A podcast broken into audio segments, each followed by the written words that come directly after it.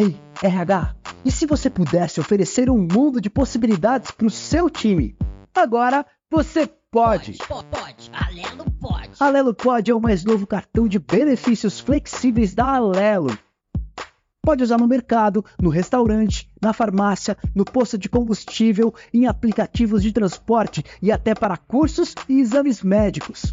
Quer auxílio home office? É só apontar com o POD. Ah, e a depender do auxílio, pode até transferir saldo. Se quiser pagar online ou por aproximação, também pode. E tudo isso em um só cartão. Demais, né? Você pode com Alelo. Vem saber mais em cartãoalelopod.com.br. Tá podendo, hein? Bem-vindos ao podcast do Mundo RH, o espaço onde exploramos as últimas tendências e práticas inovadoras no mundo dos recursos humanos. Eu sou Francisco Carlos e hoje temos um episódio muito especial focado no tema A importância de programas de conscientização para eliminar preconceitos inconscientes no ambiente de trabalho. E neste episódio, junto com Amanda Dias, diretora de Cultura e RH da Kiggle, consultoria de tecnologia, vamos mergulhar em discussões profundas sobre a inclusão racial no ambiente corporativo, abordando como podemos promover a verdadeira diversidade e igualdade no local de trabalho. Também aqui vamos explorar estratégias eficazes para integrar a inclusão de negros na cultura corporativa e o papel vital do RH nessa jornada. Então, sem mais delongas, vamos iniciar o nosso bate-papo com Amanda Dias. Olá, Amanda Dias. Seja bem-vinda ao podcast do Mundo RH. Muito bom ter você aqui conosco. Muito obrigada pelo convite, Francisco. É um prazer estar aqui. Amanda, para iniciar o nosso bate-papo aqui no podcast do Mundo RH, eu gostaria que você nos contasse um pouco sobre a sua trajetória profissional e desafios até chegar ao cargo de diretora de Cultura e RH da Kiggle. Bom, Francisco, falando um pouquinho sobre a minha trajetória profissional, né? Eu sou uma mulher negra que tive muitos privilégios na minha vida, né? Na verdade, então é, tive a oportunidade de estudar em escolas, né, de, diria que de grande renome no Rio de Janeiro e, e, mundo afora, o que não é comum, né, a minha trajetória até dentro das escolas que eu estudei, em muitos casos no Brasil eu era uma das poucas negras dentro da, da turma, né, então eu tive esse privilégio é, de, de conseguir ter acesso a determinadas informações e públicos. E o que isso trouxe para mim, né? Isso me trouxe uma vantagem muito grande de entender e saber navegar o mundo corporativo. Então, desde o início, é, a minha carreira, eu tenho 36 anos hoje, a minha carreira foi muito rápida e muito alavancada para eu conseguir chegar numa posição de diretoria dentro de uma empresa de tecnologia. É, fui formada em psicologia pela PUC, depois eu é, adentrei o mundo de RH através do recrutamento e seleção. Em pouco tempo, né, depois de mais ou menos um ou dois anos, é, eu assumi né, o, o, escritório do Rio de Janeiro é, e depois comecei a minha trajetória entendendo um pouco o que, que é esse mundo de RH para empresas de tecnologia é, e hoje atuando né, de uma forma muito mais generalista, né, com desde recrutamento até a parte de desenvolvimento de pessoas internos, a parte de onboarding, até educação interna dentro das organizações. É, mas eu sempre digo, eu tive um, uma uma estrutura de educacional muito privilegiada que poucas pessoas negras é, têm acesso no Brasil e é uma pena, porque se todos tivessem, todos teriam o mesmo tipo de alcance que eu pude ter até agora, né? Mas tive esse privilégio, gosto de falar desse privilégio porque eu acho que é uma prova de que se a gente dá educação, se a gente dá acesso, se a gente né, posiciona as pessoas com o, arsenal de instrumentos de coisas que precisam para conseguir navegar o mundo corporativo, elas conseguem sim e num curto espaço de tempo. Então, todos somos muito capazes. Amanda, e você pode nos destacar alguns outros desafios aí que você encontrou e encontra ainda no dia a dia de trabalho?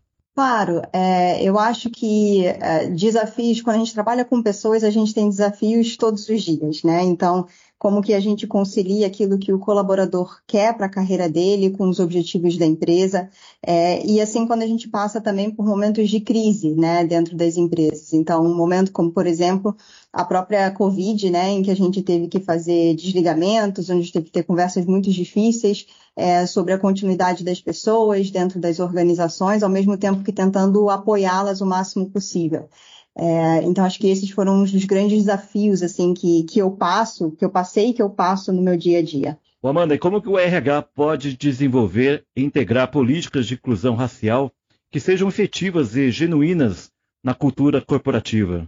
Legal. É, bom, a gente tem é, aqui, primeiro que acho que é interessante, Francisco, a gente contextualizar o porquê que é importante incluir pessoas dentro do, do meio corporativo, né? É, quando a gente fala, por exemplo, de grupos de pessoas negras, por exemplo, a gente está falando de um, um, grupo que foi é, oprimido ao longo da sua história, foi excluído de posições de poder é, diante de tudo que aconteceu né, na época da escravidão e que não teve uma retribuição da, da sociedade do governo em relação a essas pessoas e que teve né, é, repercussões, obviamente, é, diante disso para outras gerações até hoje. Então, quando a gente fala de uma empresa, a gente está falando de uma empresa que também tem uma responsabilidade é, social para fazer essa inclusão de, de, pessoas negras ou de outros é, grupos de diversidade.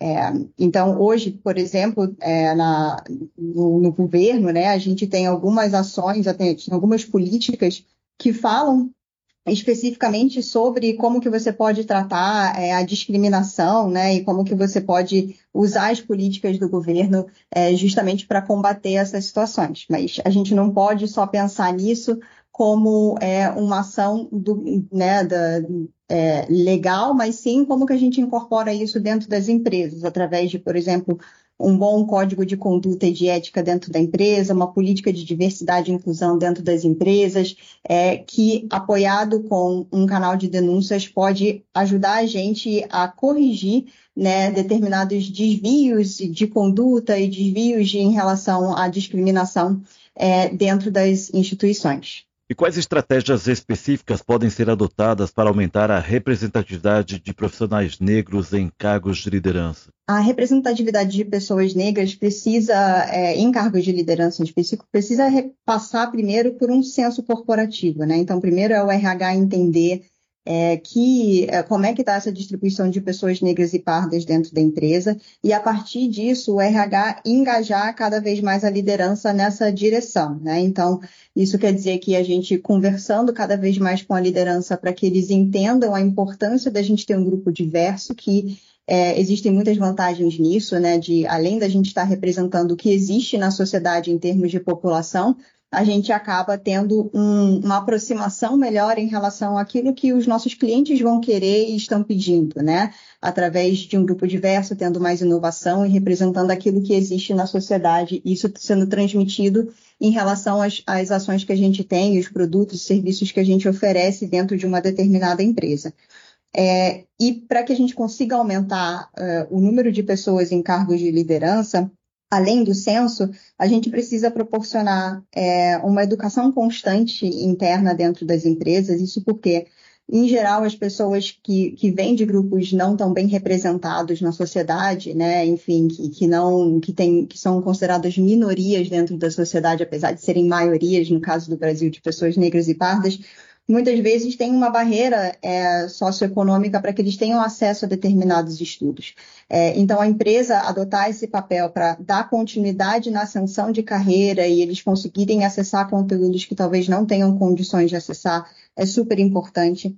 A gente ter também é, um programa de mentoria em que é, a, esses, esses jovens, né, negros e pardos, consigam definir através da mentoria quais são os seus objetivos de carreira, através do contato com os mentores de diversas camadas dentro da empresa, ter um maior alcance de, de networking, né, de contatos internos, que vai trazer mais visibilidade para esse profissional conseguir ascender a posições mais significativas, né, de maior poder, digamos, dentro da empresa, em cargos de liderança. E também que essa mentoria contemple muito é, como que o mundo corporativo funciona, né? Muitas vezes a gente tem jovens negros e pardos entrando no mundo corporativo e não sabem navegar, né? Existem é, determinadas condutas, digamos, né, ou, ou, rituais empresariais que às vezes quando você é mais jovem você não tem esse entendimento. Então, o processo de mentoria também ajuda esse jovem, essa pessoa negra e parda a identificar, tá, se eu tenho esse objetivo, quais são os próximos passos, né? O que eu preciso fazer? Como que esse mentor pode me ajudar a me expor a essas novas situações e como que eu devo me portar com essas novas situações? E o que eu gosto em especial sobre o processo de mentoria é que os próprios mentores aprendem muito também, né? Então, é, de que forma a gente também pode mudar a cultura da empresa para que pessoas negras e pardas se sintam mais à vontade dentro desse ambiente para expor as suas ideias e para conseguir com isso, né, mostrar o seu potencial maior. É, e um último critério, Francisco, que eu acho que é muito importante, é critérios objetivos de promoção. Né? Em geral, quando a gente olha para o desafio de diversidade e inclusão no geral dentro das empresas, quando a gente fala de grupos subrepresentados, a gente está falando muitas vezes que existe um viés interno dentro da empresa em que, de certa forma, se exige mais dessa pessoa, né, do que se exige natural, normalmente de uma pessoa branca. É, e daí, com isso, quando a gente tem objetivos claros para a promoção, né? Então, a gente tem uma transparência do que, que precisa ser feito, o que você precisa conhecer, o que, que você precisa estudar, que habilidade de comportamento você precisa ter desenvolvido para que você né, consiga subir um cargo dentro da empresa e eventualmente chegar numa posição de liderança, é, torna esse processo muito mais justo, né? E não enviesado por né, potenciais preconceitos que a gente não tem consciência. Amanda, de que forma a capacitação em diversidade e inclusão para gestores e funcionários pode ser efetivamente implementada para abordar preconceitos inconscientes? Perfeito, Francisco. Esse é um tema é, essencial para que a gente consiga mudar o ponteiro né, de diversidade e inclusão dentro das empresas, porque com isso, a gente consegue desafiar conceitos que a gente construiu ao longo da nossa vida e que foi implementado, né, e que foi construído dentro da sociedade. É, então, a primeira coisa que a empresa precisa fazer para avançar essa pauta em relação a viés inconscientes é trazer um treinamento de vieses que ajude o colaborador e a liderança a aprender a, desconstruir preconceitos, né? E justamente cutucar e, de certa forma, provocar é, o público interno em relação a, é, a, comportamentos que a gente tem no dia a dia que a gente nunca parou para refletir o porquê que a gente pensa daquela forma, né?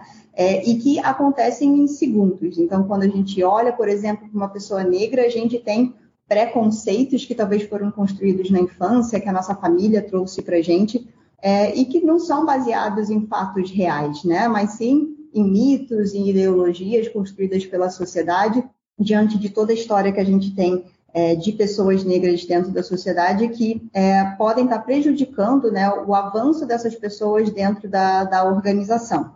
É, então, o primeiro item é viés inconsciente, como você mesmo disse, aprender a desconstruir preconceitos. E o segundo passo é como que a gente traz a perspectiva da pessoa negra e parda para dentro da organização. Isso se faz através do que a gente chama de letramentos, né? Então, é quando a gente aproxima a realidade dessas pessoas, quando a gente fala de pessoas negras e pardas, eventualmente pode falar de PCDs, de LGBT e assim por diante, mas como é que a gente traz um pouco qual é a perspectiva, o que, que eles vivem, o que, que é adequado se falar ou não é adequado se falar para a realidade da empresa, para que todos consigam ajustar a sua conduta. Então, a primeira coisa em termos de vieses é como que eu desaprendo algumas coisas e aprendo a identificar aquilo que talvez pode ser uma ação minha muito automática diante do que eu aprendi, de uma imagem, de um conceito do que eu aprendi, talvez não seja baseado em realidade. E o segundo passo é, então agora como é que eu aprendo sobre essa realidade de fato, né? Como que eu aproximo essas pessoas da, da realidade do que cada um vive dentro da empresa e quais são os desafios dessas pessoas para ter uma ascensão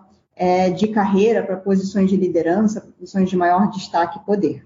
Amanda, e qual é o papel dos líderes e gestores na promoção de um ambiente de trabalho inclusivo para profissionais negros? É, o papel dos líderes, né, quando a gente tem, eu gostaria de falar de dois, é, de dois vieses aqui, né? Então, é o líder dentro do RH e o RH como liderança dentro da empresa, que enquanto RH a gente conseguir provocar discussões com essa liderança é, para que eles consigam entender que isso é uma necessidade dentro da empresa e que, na verdade, não só por uma questão de responsabilidade social, é, de dever que a gente tem com pessoas negras e pardas que não tiveram acesso no passado, mas também porque trazer essas pessoas para dentro da instituição só traz vantagens, né? De novo, a gente traz a representatividade para dentro da empresa, isso melhora os nossos produtos e serviços, isso melhora os diálogos que existem dentro da empresa e melhora todo, é, todo o aspecto de inovação que poderia acontecer dentro da firma. Enquanto RH, mas também os líderes, a gente também fazer processos seletivos intencionalmente, né? Então, é a gente conseguir, enquanto liderança, olhar para o nosso time, identificar o que falta aqui dentro do meu time, né? E nesse caso que a gente está enfatizando pessoas negras e pardas, é, a gente conseguir olhar para esse time e falar, e falar, tem um equilíbrio equivalente à sociedade dentro do meu time? E se não tiver, como é que eu conduzo, então, um processo seletivo intencional, onde eu consigo ir ao mercado e falar, eu preciso desse tipo de representatividade dentro do meu time que só vai trazer vantagens, né, em termos de contribuição, de realidade e tudo mais. É, então, os líderes precisam ter essa, digamos que essa perspicácia, né, de conseguir é, trazer para a consciência do, da sua gestão no dia a dia que essas pessoas talvez não estão, não estão presentes dentro da organização. Então, eles ativamente buscando isso. É, e também, enquanto líder e papéis de RH, é a gente conseguir identificar quais são os padrões que existem dentro da nossa cultura que podem possivelmente estar excluindo pessoas negras e pardas, né? Quando a gente fala de cultura organizacional, é, é, é, muito importante que a gente entenda que existem comportamentos, às vezes, subliminares, né, que a gente não, não, não consegue identificar necessariamente por que, que eles acontecem, mas que tem a ver com algum viés inconsciente ou algum padrão de comportamento que, enfim, foi estabelecido há muitos anos e nunca foi renovado, né, nunca foi repensado em termos da pessoa negra, olhar para essa cultura, olhar para os mecanismos que existem dentro da empresa e pensar e, e provocar e questionar o o, quais ações a gente tem e rituais a gente tem dentro da empresa que podem não estar dando abertura para pessoas negras trabalharem lá, seja na entrada do processo seletivo, que pode ter algum tipo de preconceito, até na sustentação dessas pessoas dentro da empresa. Né? Então, o quanto a minha cultura é uma cultura aberta né, a outras vivências, a outros pensamentos, a outras realidades. É, então, o líder ele precisa fazer parte dessa construção, ele precisa ser um olhar atento ao, ao entorno e tentar ajustar esses comportamentos e, e, criar um ambiente que de fato seja um ambiente que a gente possa não só ser inclusivo, né, chamar para dançar, que a gente fala, mas também que seja um ambiente onde essa pessoa se sinta pertencente, né, que ela se sinta à vontade para mostrar o melhor de si.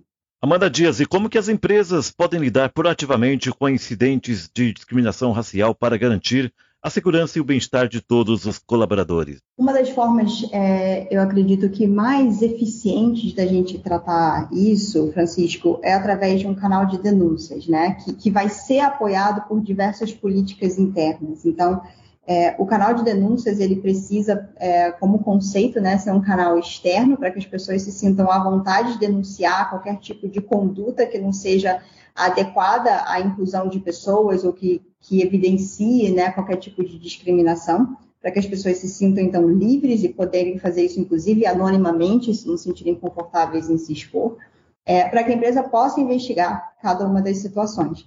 Mas um canal de denúncias por si só, né, como eu disse um pouquinho antes, é, não, é, não vai dar respaldo suficiente para a organização. A organização precisa efetivamente ter políticas e termos internos é, que apoiem né, é, um, uma, uma correção de comportamento é, e de cultura quando necessário. Então, aqui a gente está falando de código de ética e conduta dentro da empresa que precisa ter um item que contempla né, a não aceitação de qualquer tipo de preconceito e ato discriminatório, uma política de diversidade e inclusão que expressa o que a empresa faz ativamente para é, que haja mais diversidade dentro da empresa e como que a gente lida com isso. É, e políticas de compromisso com direitos humanos, né? Porque isso também é, diz respeito à vivência do profissional no ambiente de trabalho. E quando a gente tem esses mecanismos internos e políticas que estão constantemente sendo não só atualizadas, mas redivulgadas no ambiente de trabalho, é, as pessoas se sentem até mais seguras de usar um canal de denúncias, por exemplo, para pontuar uma necessidade, né, ou pontuar é, uma situação que aconteceu que, que não foi bacana, que foi constrangedora, que foi discriminatória, enfim, é, porque eles sabem que a empresa tem um direcionamento muito claro através dessas políticas. Então, é, as duas coisas precisam andar muito em conjunto.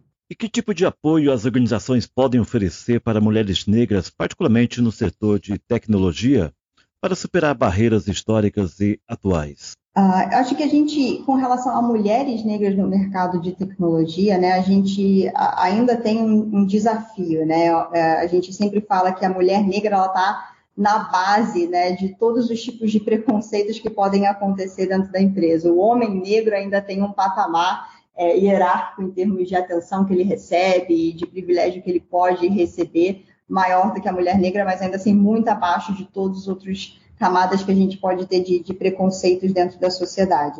É, e para uma mulher negra, ela vai precisar de muito apoio dessa instituição, parecido como qualquer homem negro, na verdade. Né? Então, é de que forma a gente pode é, proporcionar é, salários que sejam menos desiguais para essa mulher, mas também para o homem negro também que sofre das mesmas coisas. É, como que a gente consegue tirar algumas barreiras econômicas que dificultam o acesso dessas pessoas à educação. Então, por isso que eu enfatizei muito aqui a gente ter é, o apoio da empresa para que as pessoas consigam continuar crescendo. Quando a gente fala de mulheres e homens negros e pardos que talvez venham de uma situação socioeconômica não tão favorável, é, que é a maior parte da realidade do que a gente vê no Brasil diante de toda a história da pessoa negra no Brasil, é, a gente entende que essas pessoas ainda estão sendo um grande alicerce para suas famílias, né? não tem uma renda é, disponível ali para conseguir continuar estudando, né? É, de forma muito, muito tranquila, né? É, porque vem de, um, de uma família que ainda precisa de muito apoio. Então, a empresa conseguir adotar esse papel para ajudar a pessoa a continuar a ter acesso às pessoas certas, aos, a, aos cursos certos para uma educação continuada, é muito importante para que se ganhe espaço e que se ganhe espaços de poder e de representatividade dentro das empresas, né? É, e a própria representatividade de, de outras mulheres em cargos de liderança para mostrar para as mais jovens que sim, é possível se chegar lá, né? Que sim, é possível se alcançar é, cargos de, de, maior, de maior poder dentro das empresas. Amanda, para a gente finalizar, quais são os maiores desafios enfrentados por profissionais negros e como as empresas podem atuar para mitigá-los? É, os maiores obstáculos hoje em dia, é, eu acho que ainda tem muito a ver com o processo de, de recrutamento e seleção, né? Então, é ter gestores mais conscientes da, da realidade que cada grupo vive e a gente se desvencilhar um pouco daquilo que é o óbvio para o recrutamento e seleção. Para a gente fazer um recrutamento e seleção diverso, seja para pessoas negras, para pessoas PCDs, LGBT, é, enfim, 50 a mais, né? Profissionais que, que, que têm mais de 50 anos a gente precisa fazer um esforço ativo para ir onde esses profissionais estão, porque eles existem. Existem muitos profissionais negros muito competentes no mercado. Muitas vezes o que acontece é que as empresas não saem dos núcleos mais comuns de busca de profissionais é, para que eles consigam alcançar essas pessoas, né? É, e também que a gente faça postagens de vagas que sejam é, numa linguagem que seja atrativa para esses públicos também, né? E que mostre que as empresas, de fato, é, não só estão abertas à inclusão dessas pessoas, mas que sabem lidar, né? E que vão ser é, uma empresa que é, se importa com o pertencimento e com o olhar e com a visão que essa pessoa traz e contribui para a empresa. É, então, acho que os desafios têm muito a ver com como a gente está olhando o nosso processo seletivo, quando na verdade a gente sabe que para todos os grupos é, menos representados né, nas organizações existem profissionais muito bons lá fora, né? Existem profissionais que né, correram atrás, que são extremamente competentes, é, que podem trazer uma contribuição é, de excelência para qualquer empresa, mas que a gente pouco acessa essas pessoas. Então, a gente sair um pouco da caixinha, buscar é, organizações que têm inúmeras hoje em dia que é, ensinam essas pessoas a ter um, um tipo de, de, encarreiramento né, dentro de tecnologia, que é o meu meio, por exemplo. Existem inúmeras instituições que pegam jovens e formam eles como desenvolvedores. Então, é começar a ter acesso e apoiar essas instituições para que a gente consiga, né, no final da jornada deles de aprendizado, incorporá-los à organização também, porque eles fizeram a parte deles, né? A, a, o, o, ensino foi dado, as coisas aconteceram. Então, é, para mim, é o recrutamento e seleção que precisa dar essa, essa guinada, obviamente com todo o aporte aí de cultura das empresas para que, de fato, saibam receber esse público. E com esses insights compartilhados hoje aqui com Amanda Dias, esperamos ter iluminado o caminho para uma abordagem mais inclusiva e consciente no ambiente de trabalho. Amanda Dias, muito obrigado pela sua generosa participação aqui no podcast do Mundo RH. Muito obrigada, Francisco, foi um prazer.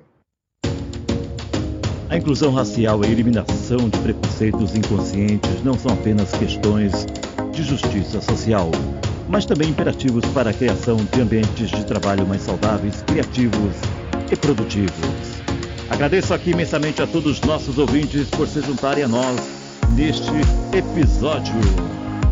Não se esqueçam de seguir o podcast do Mundo RH para mais discussões envolventes e educativas. Até a próxima. Continuem a promover a igualdade e a inclusão de todos os aspectos de suas vidas. Até mais!